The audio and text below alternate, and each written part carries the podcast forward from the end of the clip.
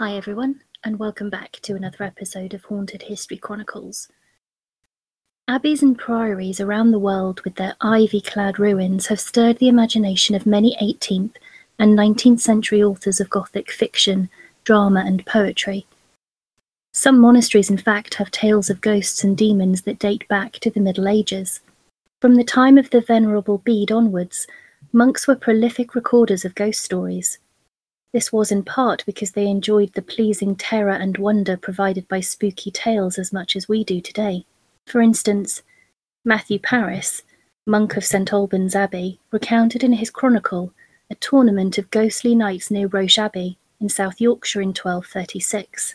For the most part, the ghost stories written by monks had explicitly pious and theological purposes. The twelve ghost stories written by a monk of Byland Abbey in North Yorkshire in around 1400 are an excellent example of this. Many are set in the fields, lanes, and villages that bordered the monastery.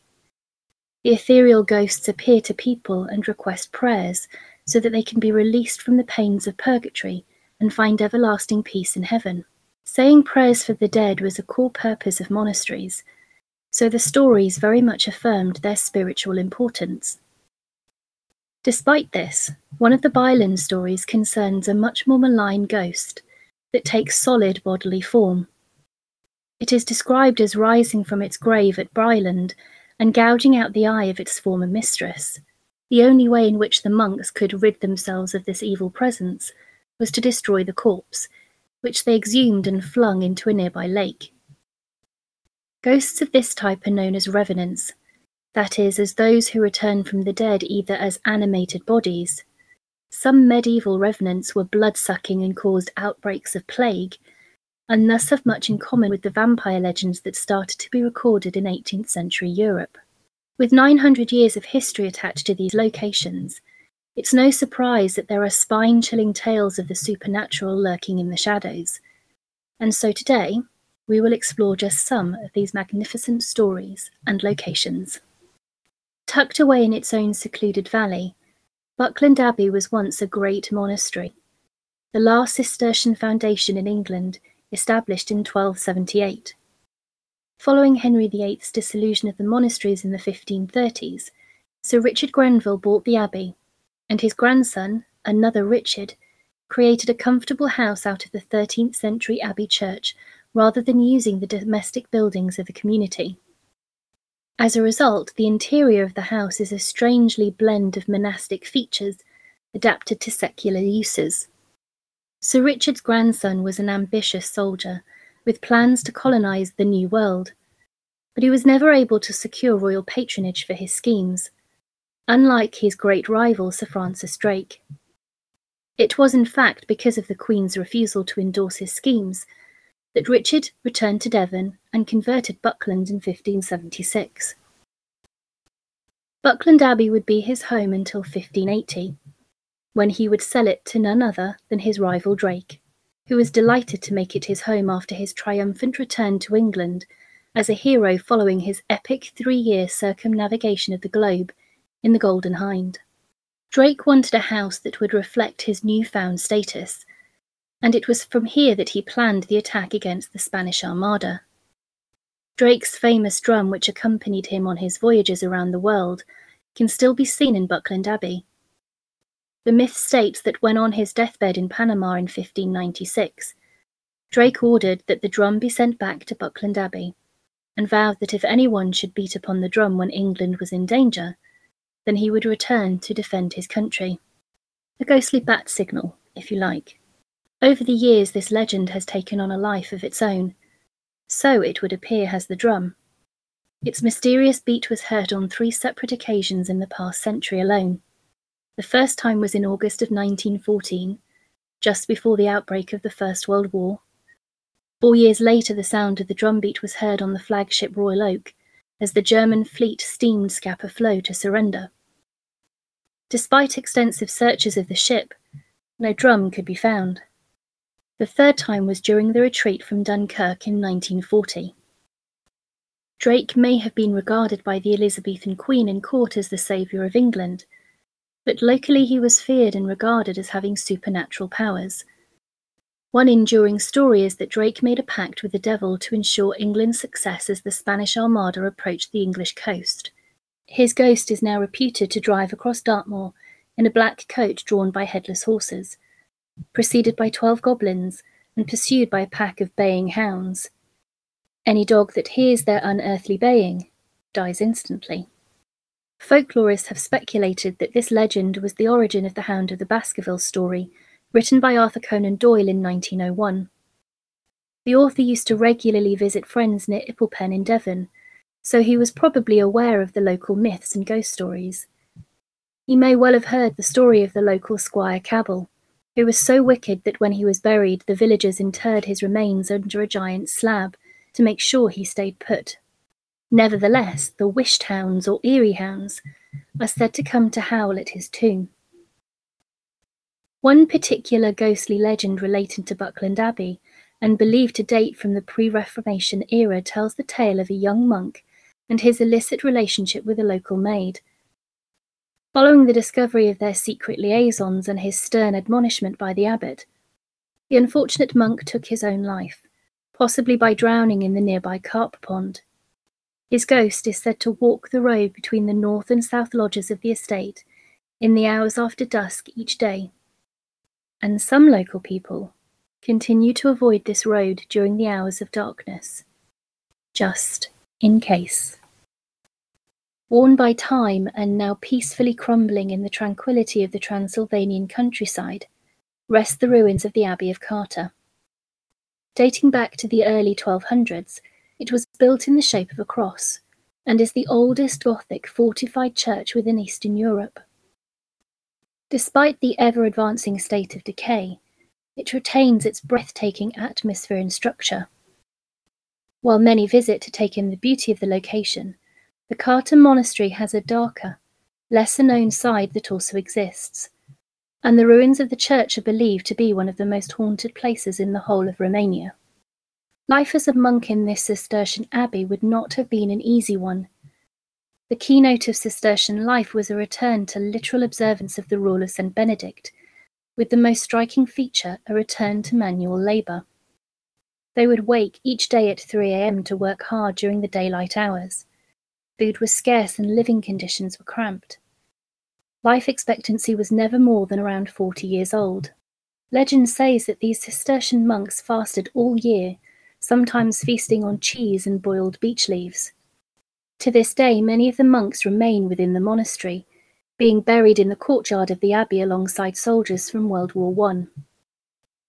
Many believe that it is their souls that have also remained in the area surrounding the abbey itself, and the most frequently recorded hauntings are that of ghostly white monks roaming the ruins. Other burials within the abbey are also thought to have resulted in hauntings. In recent excavations, for example, in the cellar, two unmarked graves were uncovered, and the skeletal remains found were of two men taller than six and a half feet. With the average height of men and women back then being much smaller and shorter, it's theorized that these men may have been removed from the public eye to prevent being publicly ostracized. Since their bodies were uncovered, strange paranormal events have begun to occur within the monastery. It's said that walls of the cellar vibrate at times for no reason. Poltergeist activity within this area have also been recorded, with objects being flung across the room.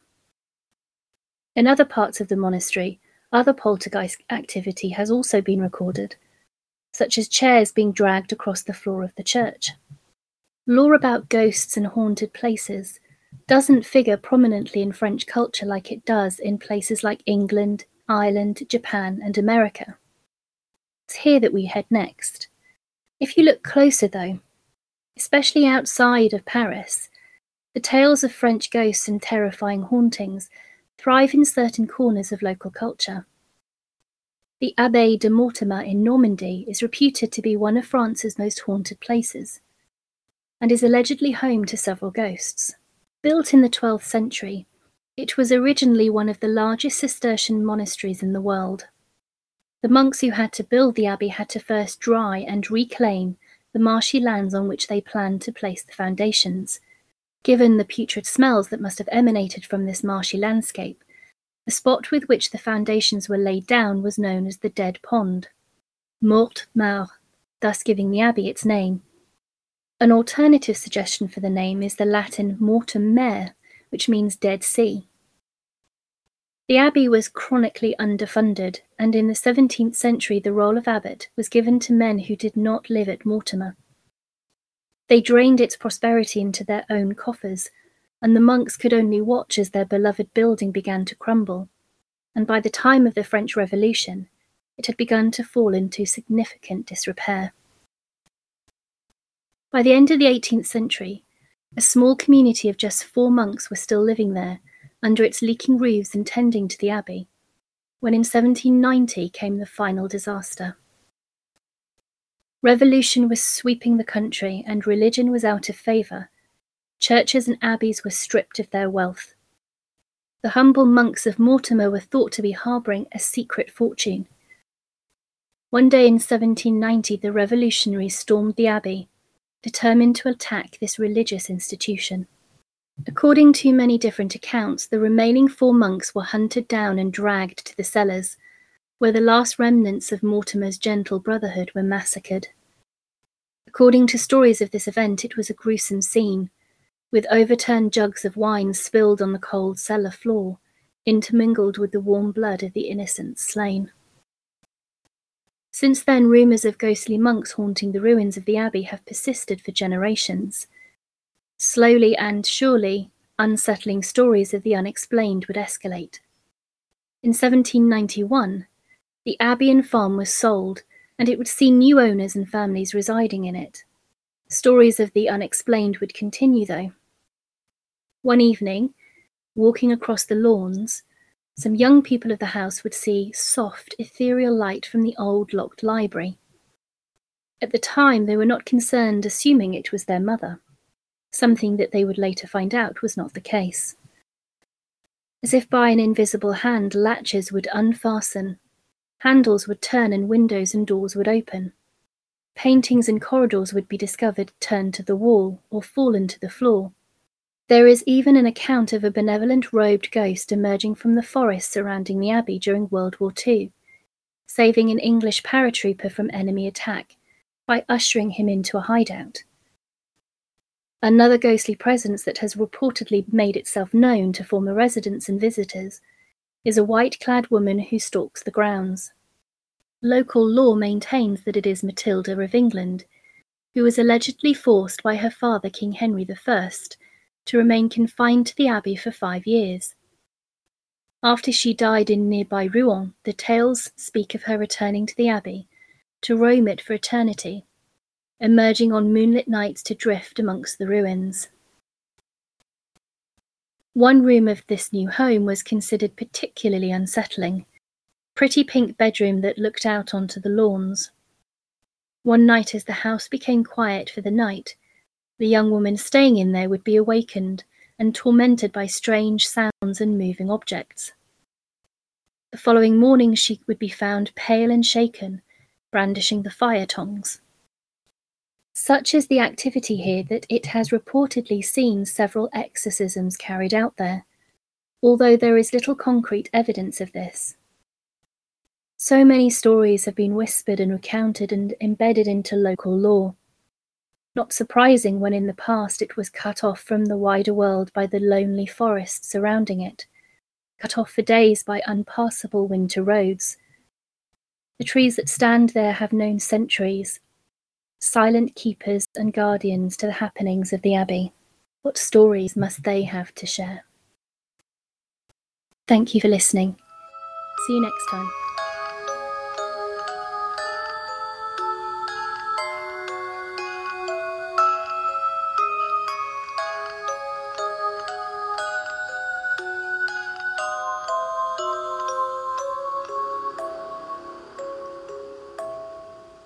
If you have liked this podcast, then there are a number of things that you can do. Come along and follow Haunted History Chronicles on Facebook, Twitter, and Instagram. The links are below in the description to this podcast. Share news of the podcast with friends, family who may be interested. You can also come along and join us on our new website, which has a plethora of other features, including information on our episodes, guests, and a blog which includes guest writers. You can support the podcast further by leaving us a review or taking a look at our Patreon page, and in the process, gain access to some extra goodies. Your support and encouragement is always invaluable. Thank you so very much, everyone.